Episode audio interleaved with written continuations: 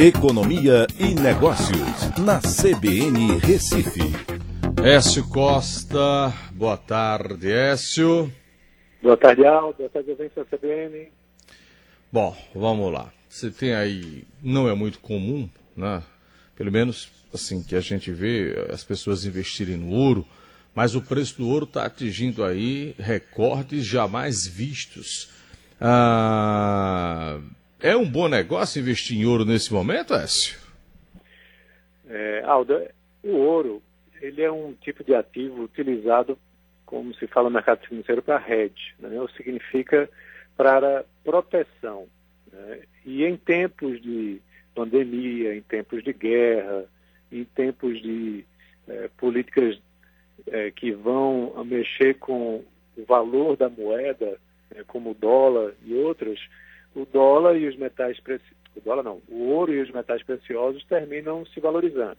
O ouro ele é mais fácil porque você compra e vende né, em mercados, no físico ou de papel, com muita facilidade. E o que é que acontece? O, com a pandemia, e já antes disso um pouco também, o Banco Central Americano vem fazendo uma política monetária expansionista, ou seja, ele vem jogando muito dinheiro na economia. E isso tem chamado a atenção de muitos investidores. Aí veio a pandemia e a coisa ficou ainda mais alarmante, porque os, uh, assim, a, a política se tornou ainda mais intensa. Quando você junta tudo isso e o excesso de dólar na economia tem desvalorizado o dólar em relação a outras moedas, é, até o real, inclusive recentemente, tem se valorizado, isso tem empurrado o preço do ouro para cima, até porque o ouro ele é, é, o preço dele é mensurado em dólares. Então, se o dólar se valoriza, o ouro se valoriza. E esse ano, desde o início do ano para cá, já se valorizou 27% e deve romper a, bater, a barreira dos 2 mil dólares a onça. Está é, é, tá hoje muito próximo disso, né, na casa de 1.950, e deve chegar muito próximo disso nos próximos dias. É uma questão muito de protecionismo, onde investidores em tempos como esse, como eu já disse, é, acreditam que, por exemplo, uma segunda onda do, do coronavírus pode derrubar a bolsa novamente, ou pode ser que o dólar se desvalorize muito em relação a outras moedas, como o euro principalmente.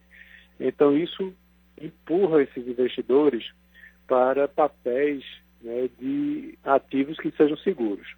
E o ouro ele simplesmente retém valor ao longo do tempo. Né? Desde os primórdios lá atrás, você ter ouro, né, você é um geralmente tem uma fonte de riqueza que não vai se desvalorizar ao longo do tempo.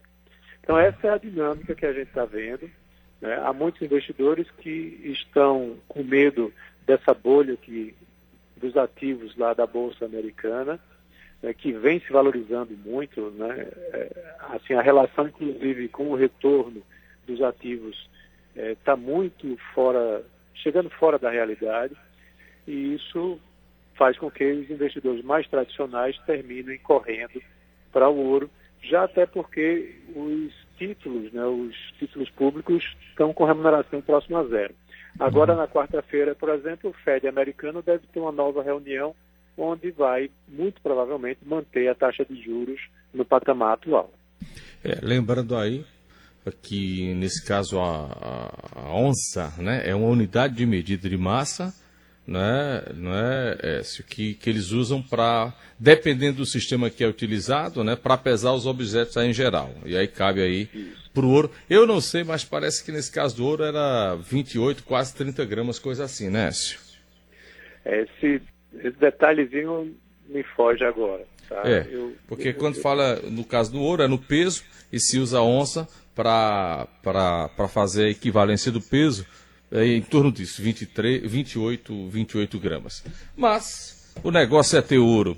Écio, até é amanhã. É ter, não, Oi. é ter ouro também. Né? Também, é, também. Perfeito. Deve ficar. Tá bom, até amanhã. Um abraço, até amanhã.